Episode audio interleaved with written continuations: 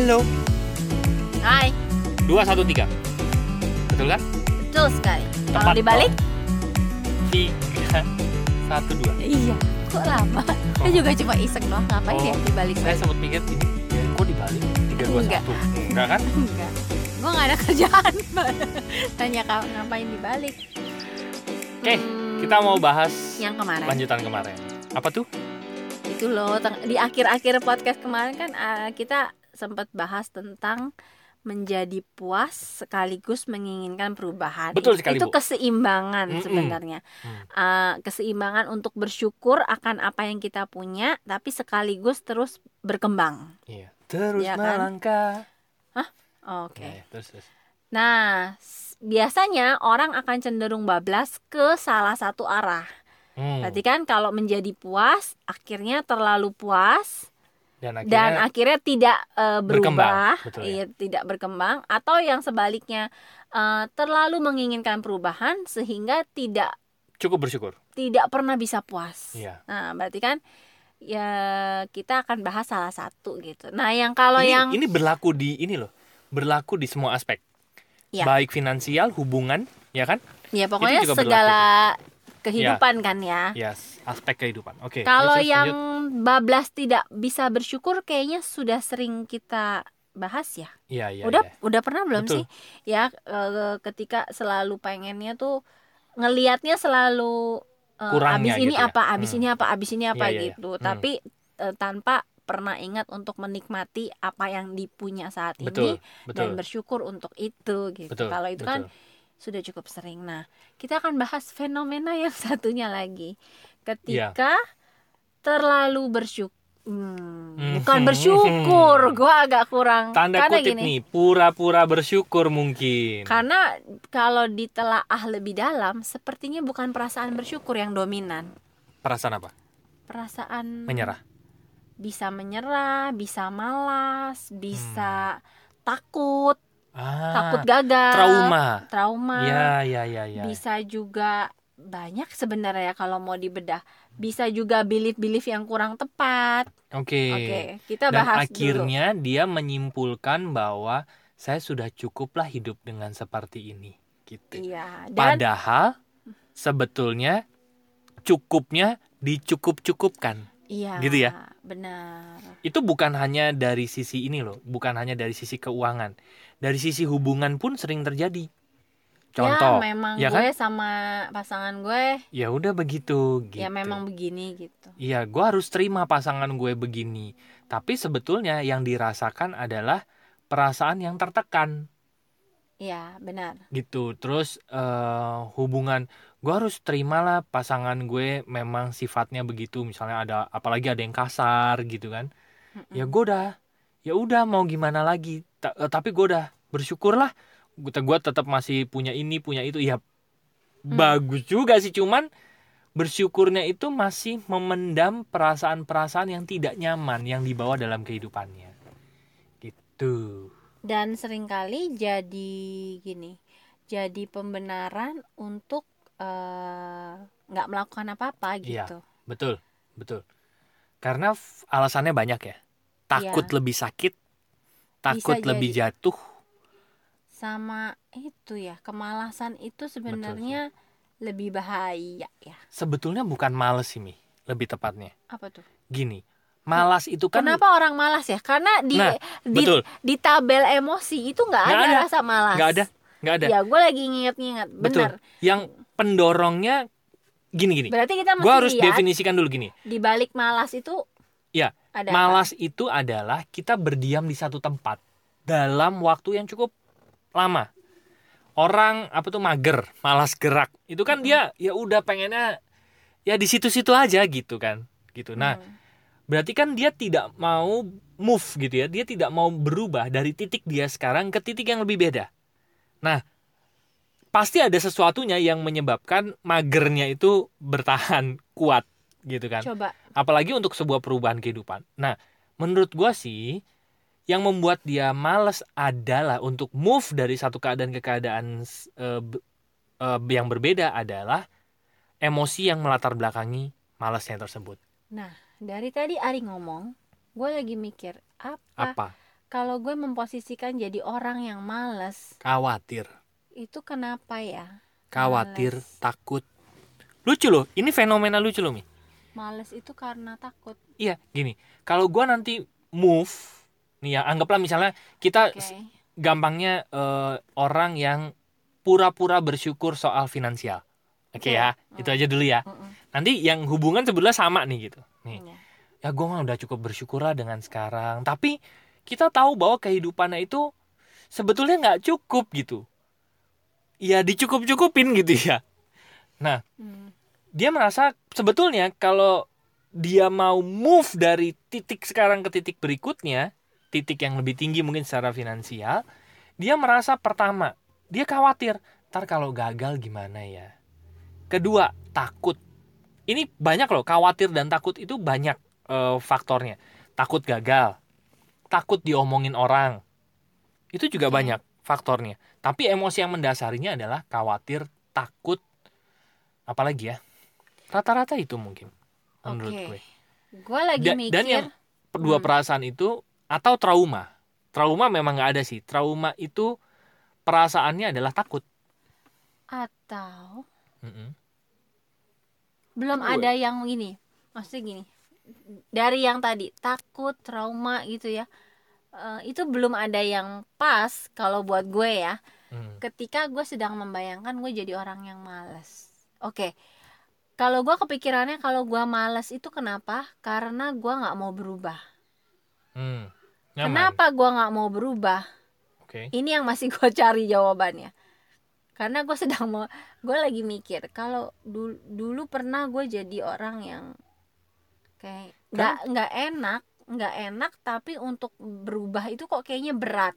Nah, atau bisa yang begini ketiga, kan? Nggak tahu caranya. Kenapa berubah itu berat? Kadang-kadang ya itu kan yang bikin malas itu kan karena beratnya itu kan? Atau dianggap berat? Iya. Iya kan? Gitu. Karena kita merasa bahwa berubah itu tidak mudah. Iya, karena berubah itu tidak mudah. Apa ya?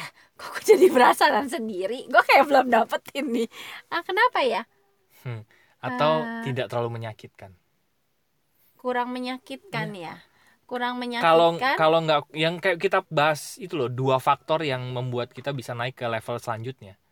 Kalau nggak kurang menyakitkan, berarti memang kita tidak termotivasi sama yang enak-enak gitu. Tapi kalau kamu mungkin menurut saya sih, karena yang dilakukan belum terlalu menyakitkan. Pada saat sudah sampai level menyakitkan, kamu akan cari jalannya. Makanya jadi buku pertama itu. Oh iya, benar. Gitu. Karena pada saat orang sudah sampai level toleransi, gue udah terlalu sakit nih gitu. Gue harus cari jalan supaya gue bahagia. Akhirnya ketemu jalannya. Karena itu sudah sampai level yang udah nggak tahan. Contoh deh, waktu sakit mah atau sakit apa itu. Pertama memang masih bisa, nggak apa-apa lah, nggak usah ke dokter.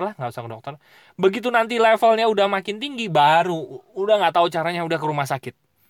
Bahkan sampai kita yang minta gitu kan. Bisa jadi bahwa gaya hidup yang dicukup-cukupan, sekali lagi ya, ini tanda kutip ya, dicukup-cukupan itu karena memang bagi mereka belum terlalu sakit. Mereka menganggap bahwa masih bisa kok hidup segala macam gitu. Tapi bagi orang yang berbeda, kondisi kehidupan yang seperti itu sudah digolongkan sakit gitu. Digolongkan bagi mereka, gue udah gak bisa terima kondisi begini gitu. Dan akhirnya itu jadi daya roketnya itu kan. Nah, setiap orang kan punya toleransi terhadap sakit yang berbeda-beda kan. Gitu. Ya, berarti itu satu ya. Males karena apa? Nggak mau berubah, yang dicukup-cukupi, yang dicukup-cukup, ya gimana sih? Benar ya? Dicukup-cukupin ya? Ini contoh ya, contoh. Orang mager aja, malas gerak gitu ya. Padahal dia lapar, ya kan? Contoh nih. Tingkat laparnya sekarang belum cukup menggerakkan dia untuk, anggaplah di sini nggak ada Gojek dan lain sebagainya ya? Nggak ada ya, gitu ya. Tingkat laparnya dia belum menggerakkan dia untuk akhirnya dia bergerak ke warung. Tapi nanti pada saat tingkat laparan naik satu level atau dia dua level, dia bilang gue udah nggak tahan nih. Apapun yang terjadi dia akan jalan ke warung. Gitu. Karena dia udah gak tahan dengan tingkat laparnya gitu. Dan menurut gue sih kayaknya gak ada orang di dunia ini yang bertahan dengan kondisi malesnya kalau dia sudah merasakan kesakitan yang dia sudah gak bisa tahan. Gitu. Ya. Ada yang masih mengganjal di sini. Aduh, gue kalau begini lama nih, repot. Gue harus duduk diem ini. Padahal temanya dia yang milih loh ini. Enggak, kamu yang milih. Ya. Gitu. Nah, tapi poinnya adalah yang tadi kita mau bahas, bahwa orang kita jarang nih bahas yang ini, yang pura-pura bersyukur tadi itu gitu. Karena kita melihat orang-orang yang tipe begini nih, yang pura-pura dicukupkan. Mereka biasanya membungkusnya dengan pertama, hal-hal yang berbau spiritual. Itu banyak juga gitu. Wah, gue udah sangat bersyukur kok dengan sekian. Kayaknya gue udah dicukupkan segala macem gitu. Cuman ya tadi, gue masih mengganjalnya adalah kenapa orang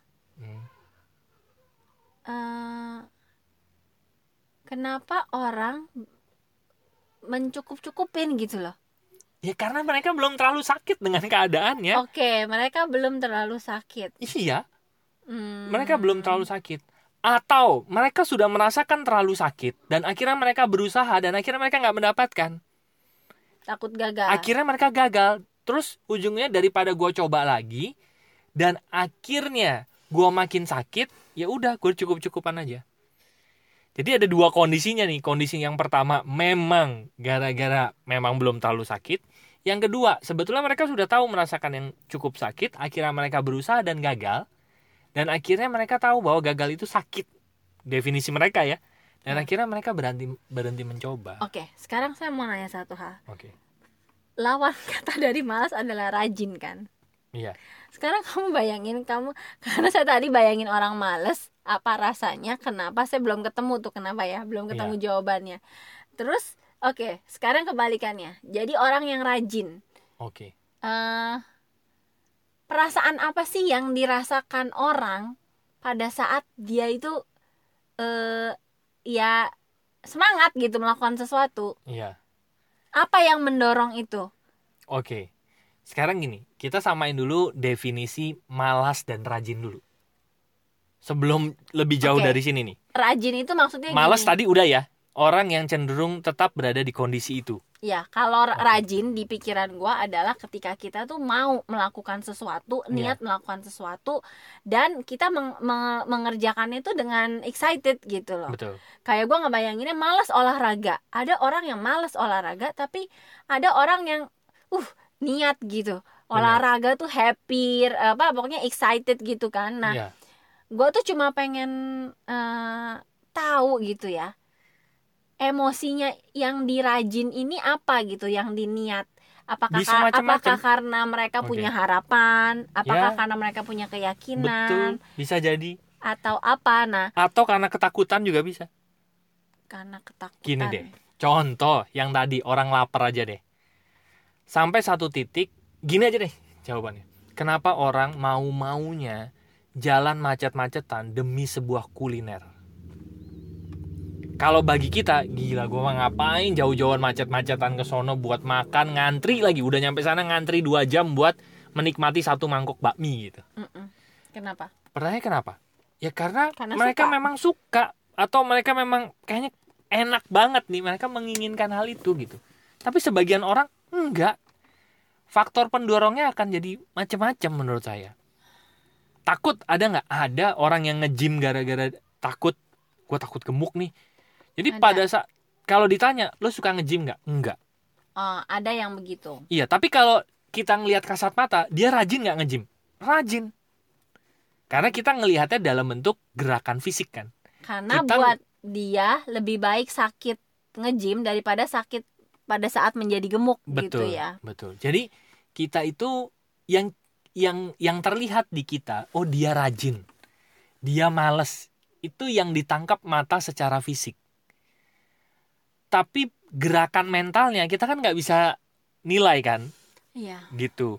Dan gerakan yang bisa menggerakkan itu bisa macam-macam menurut gue. Yang tadi, orang berada di satu titik malas ya bisa jadi gara-gara dia sudah pernah sakit dan akhirnya malas mencoba lagi gitu ya. Atau yang kedua, posisinya belum terlalu sakit dan akhirnya mereka tetap di situ.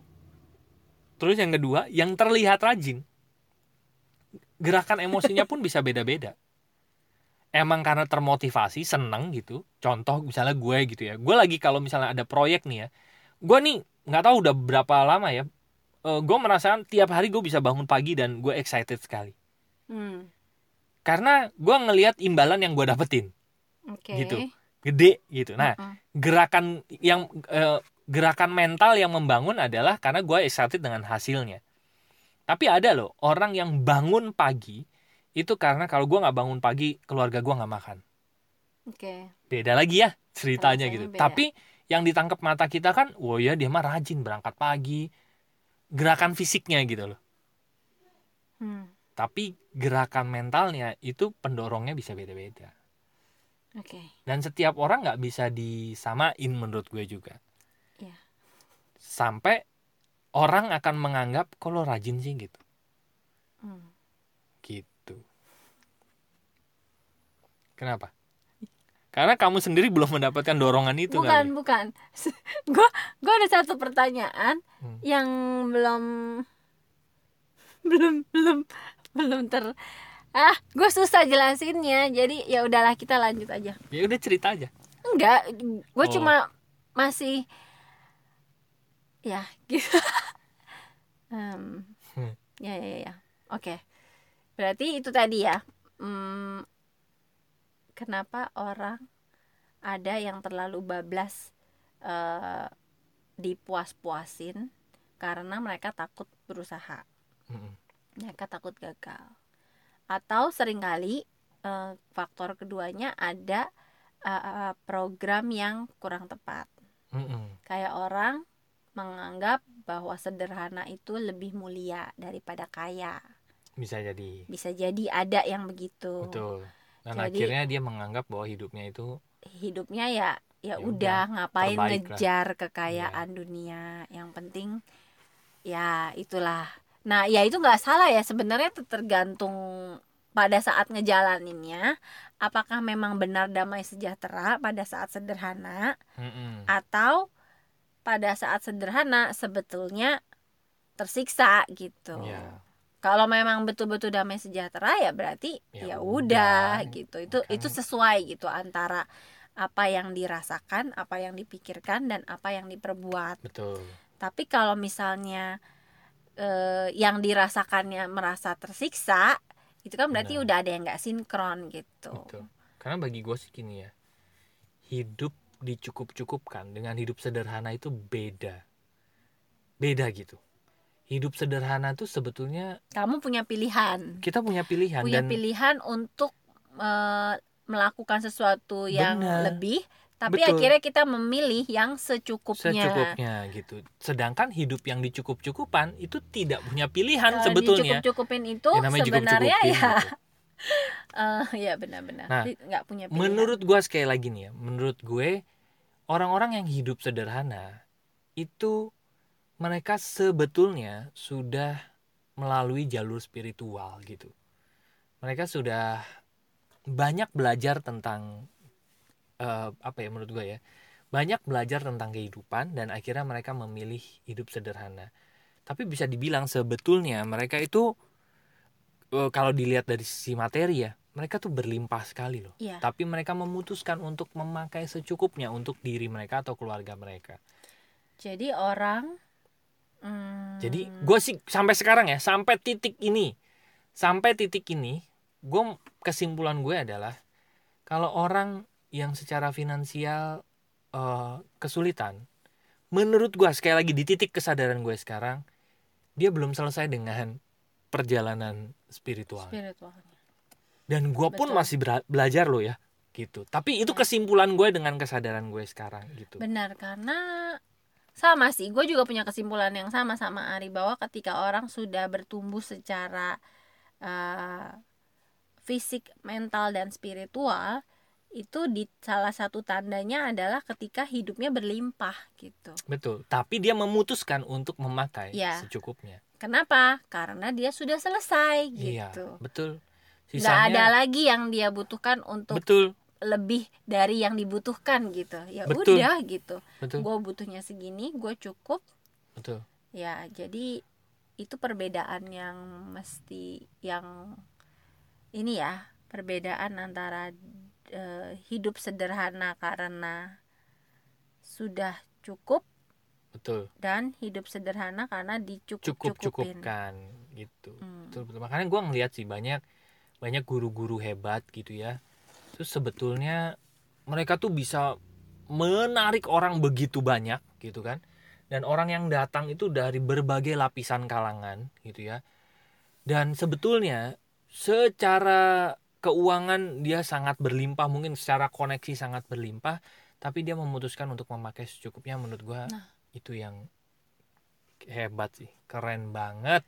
Gimana dengan pola pikir yang apa nggak serakah sih, kalau gue mau lagi, gue pengen lebih, gue pengen salah nggak sih, gue udah punya motor, gue pengen mobil, gue udah pengen mobil, gue pengen lagi mobil yang lebih mewah, itu salah nggak?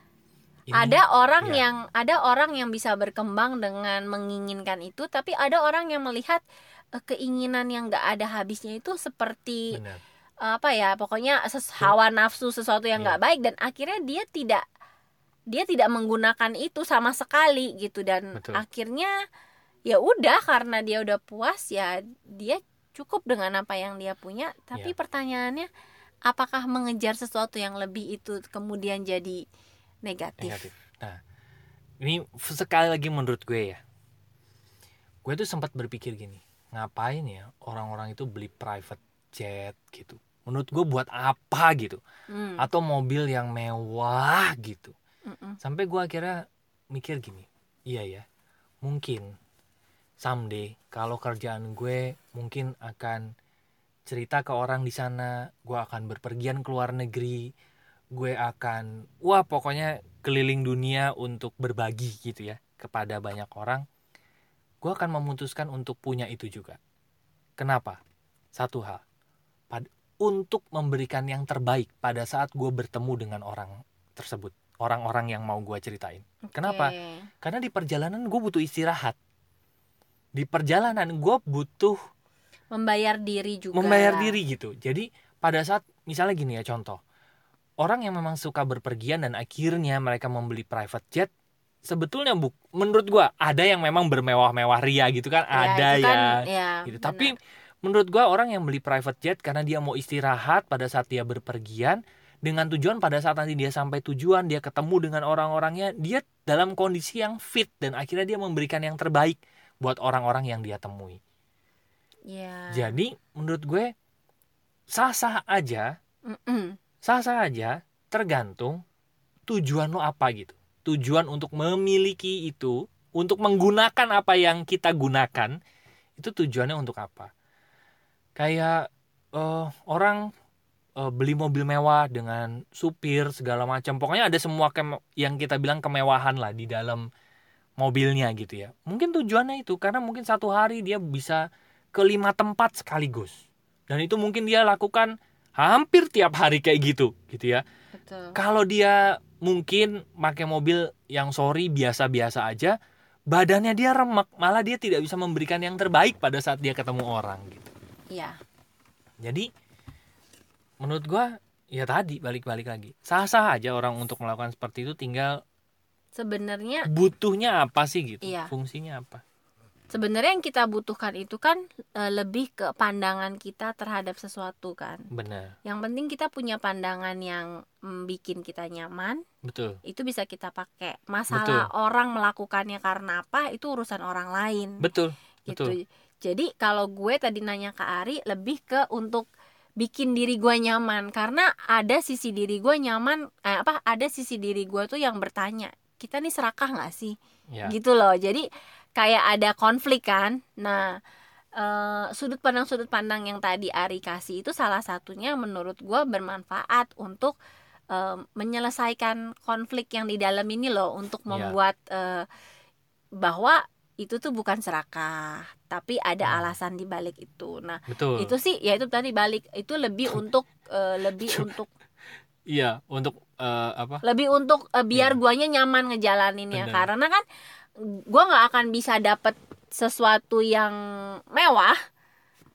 Iya. Kalau satu bagian diri gue masih menganggap kemewahan itu salah. Betul, betul. Itu kan betul, konflik betul. Jadinya kan gue pengen mobil mewah, tapi satu bagian diri gue menganggap kalau gue naik mobil mewah itu kayak serakah dan lain-lain. Betul. Itu gue nggak bakalan dapet gitu karena betul. Masih ada yang tarik-tarikan di dalam. Betul. Nah mungkin banyak orang akhirnya memilih untuk membeli mobil mewah puas, puas untuk puas. Karena nggak bisa menyelesaikan konflik ini loh. Ya, mengerti gue. Nggak bisa menyelesaikan konflik yang di dalam. Akhirnya dia mengalah pada, iya sih kalau kayak gitu serakah ya udahlah kita mah sederhana aja. Ya, padahal sebenarnya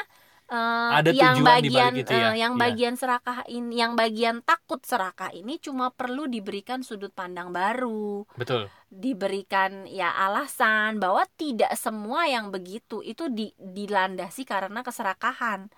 Ya. Masih banyak orang yang melakukan itu, yang seperti kata sudut pandang Ari tadi, melakukan itu karena ya alasan-alasan yang sebenarnya baik untuk diri mereka. Betul. Gitu. Dan juga buat orang-orang banyak yang mereka mau temui kan gitu. Jadi menurut gue itu salah satu hal penting untuk mensinkronkan supaya kita tuh bisa seimbang tadi antara kita berpuas, mensyukuri apa yang kita punya, sekaligus kita terus berkembang untuk mendapatkan sesuatu betul. Yang lebih baik gitu. Benar. Jadi seringkali tuh PR-nya tuh di dalam gitu. Karena bablasnya itu kadang-kadang bablas ke puas, bablas benar. Bablas ke cukup, tapi juga kadang-kadang bablas ke serakah kayak gitu kan. Betul. Makanya kita perlu gimana nih biar imbang, biar kita sama-sama enak gitu loh. Iya. Kita bisa ngerasain perasaan bersyukur, tapi kita juga bisa terus menikmati yang lebih baik. Tanpa betul. Perasaan bersalah. Benar. Betul. Betul sekali. Tepat. Ya, gitu. Kadang-kadang lucunya itu ketika kita menginginkan yang lebih baik kok ada perasaan bersalah kan sebenarnya lucu ya gitu. Betul. Apa salahnya gitu kan? Enggak ada yang salah. Yang salah. Cuma memang perasaan-perasaan itu ada baiknya adalah mungkin dia mewaspadai yang tadi perasaan serakah, perasaan nafsu, perasaan tadilah betul. Yang selalu tidak cukup. Nah, itu bagus sih untuk mewaspadai, tapi bener. Kita juga perlu memberikan sudut pandang yang bagus untuk di bagian diri kita bener. Supaya kita tuh bisa ya tadi berhak kok kita gitu. Kita berhak untuk menikmati sesuatu yang lebih baik gitu. Berarti kita tuh cewek ya? Berhak. Ah iya. Ya kan? Kan kalau yang bisa pakai hak itu kan. Cowok emang enggak pakai ya? Enggak, mana ada pakai hak. Ya. Cowok. Gitu sih. Ya. Oke. Dan podcast kali ini memberi gua PR. Gua masih belum terjawab tuh tadi. Kamu enggak tanya saya sih. Iya, karena gua masih belum tahu nih. Nanyanya apa aja nggak tahu ya? Iya, nanyanya aja apa nggak tahu. Cuma gue tau ada yang ngeganjel. Kalau pertanyaannya sebenarnya gampang. Kenapa ada orang yang malas? Kenapa ada orang yang rajin? Itu sisi ya itulah. Yeah. Tapi buat sebagian orang kayaknya pertanyaan gue nggak penting. Jadi ya udahlah, ini bagian diri gue aja. Dia belum bisa merumuskan pakai kata apa yang mau dia sampaikan sebetulnya. Iya, gitu. Benar. Ya udah, intinya begitu. Okay. Baiklah teman-teman, jadi sebetulnya ini cuma masalah sudut pandang, cara pandang lebih tepatnya. Cara pandang kita melihat sesuatu sih ya. Seringkali iya tadi. Ternyata seringkali kita takut sama kebaikan, takut sama keberlimpahan, takut sama keberuntungan gitu ya. Itu lucu ya, tapi pada prakteknya itu karena ada sisi yang entah dari mana yang pengetahuan dari mana gitu. Yang melabeli kebaikan, keberuntungan, keberlimpahan, kekayaan itu malah jadi sesuatu yang jelek. Betul. Nah, itu sebenarnya yang perlu kita selesaikan. Benar. Supaya kita berikan pengetahuan baru mungkin. Supaya ya kita bisa menikmati semua kebaikan itu. Betul. Dan tetap pada saat kita menikmati kebaikan itu, kita ini jadi perantara untuk menyebarkan kebaikan itu lagi gitu kan. Ya, untuk sesama. Oke, bagi teman-teman yang masih ingin ngobrol panjang bersama kami, silahkan masuk ke website kami, yaitu lompatanhidup.com. Nanti ada 3 page di sana, ada home, buat ada apa home? Home buat kenalan, buat chit-chat, buat curhat-curhat, ya, silakan buat masuk nanya ke home apapun tersebut. Lalu ada counseling dan event, itu adalah layanan jasa profesional buat kami. Buat janji ketemu, dan teman-teman kita bisa lakukan sesi terapi dan counseling, dan juga untuk mengundang kami event gitu ya. Dan page bisnis itu untuk bagi teman-teman yang ingin mendapatkan rekomendasi bisnis dari kami. Bisnis apa sih kalian berdua? Mau dong bisnis bareng bersama kalian gitu. Atau mungkin saling berbagi pola pikir ya, yang dipakai pada saat menjalankan bisnis. Walaupun seringkali bisnisnya mungkin berbeda, nggak harus bisnis bareng, tapi ada pola pikir itu yang kita bisa share. Oke. Terima kasih teman-teman sudah mendengarkan episode 213. Semoga bermanfaat dan sampai jumpa di episode berikutnya. See you. Thank you. Bye-bye.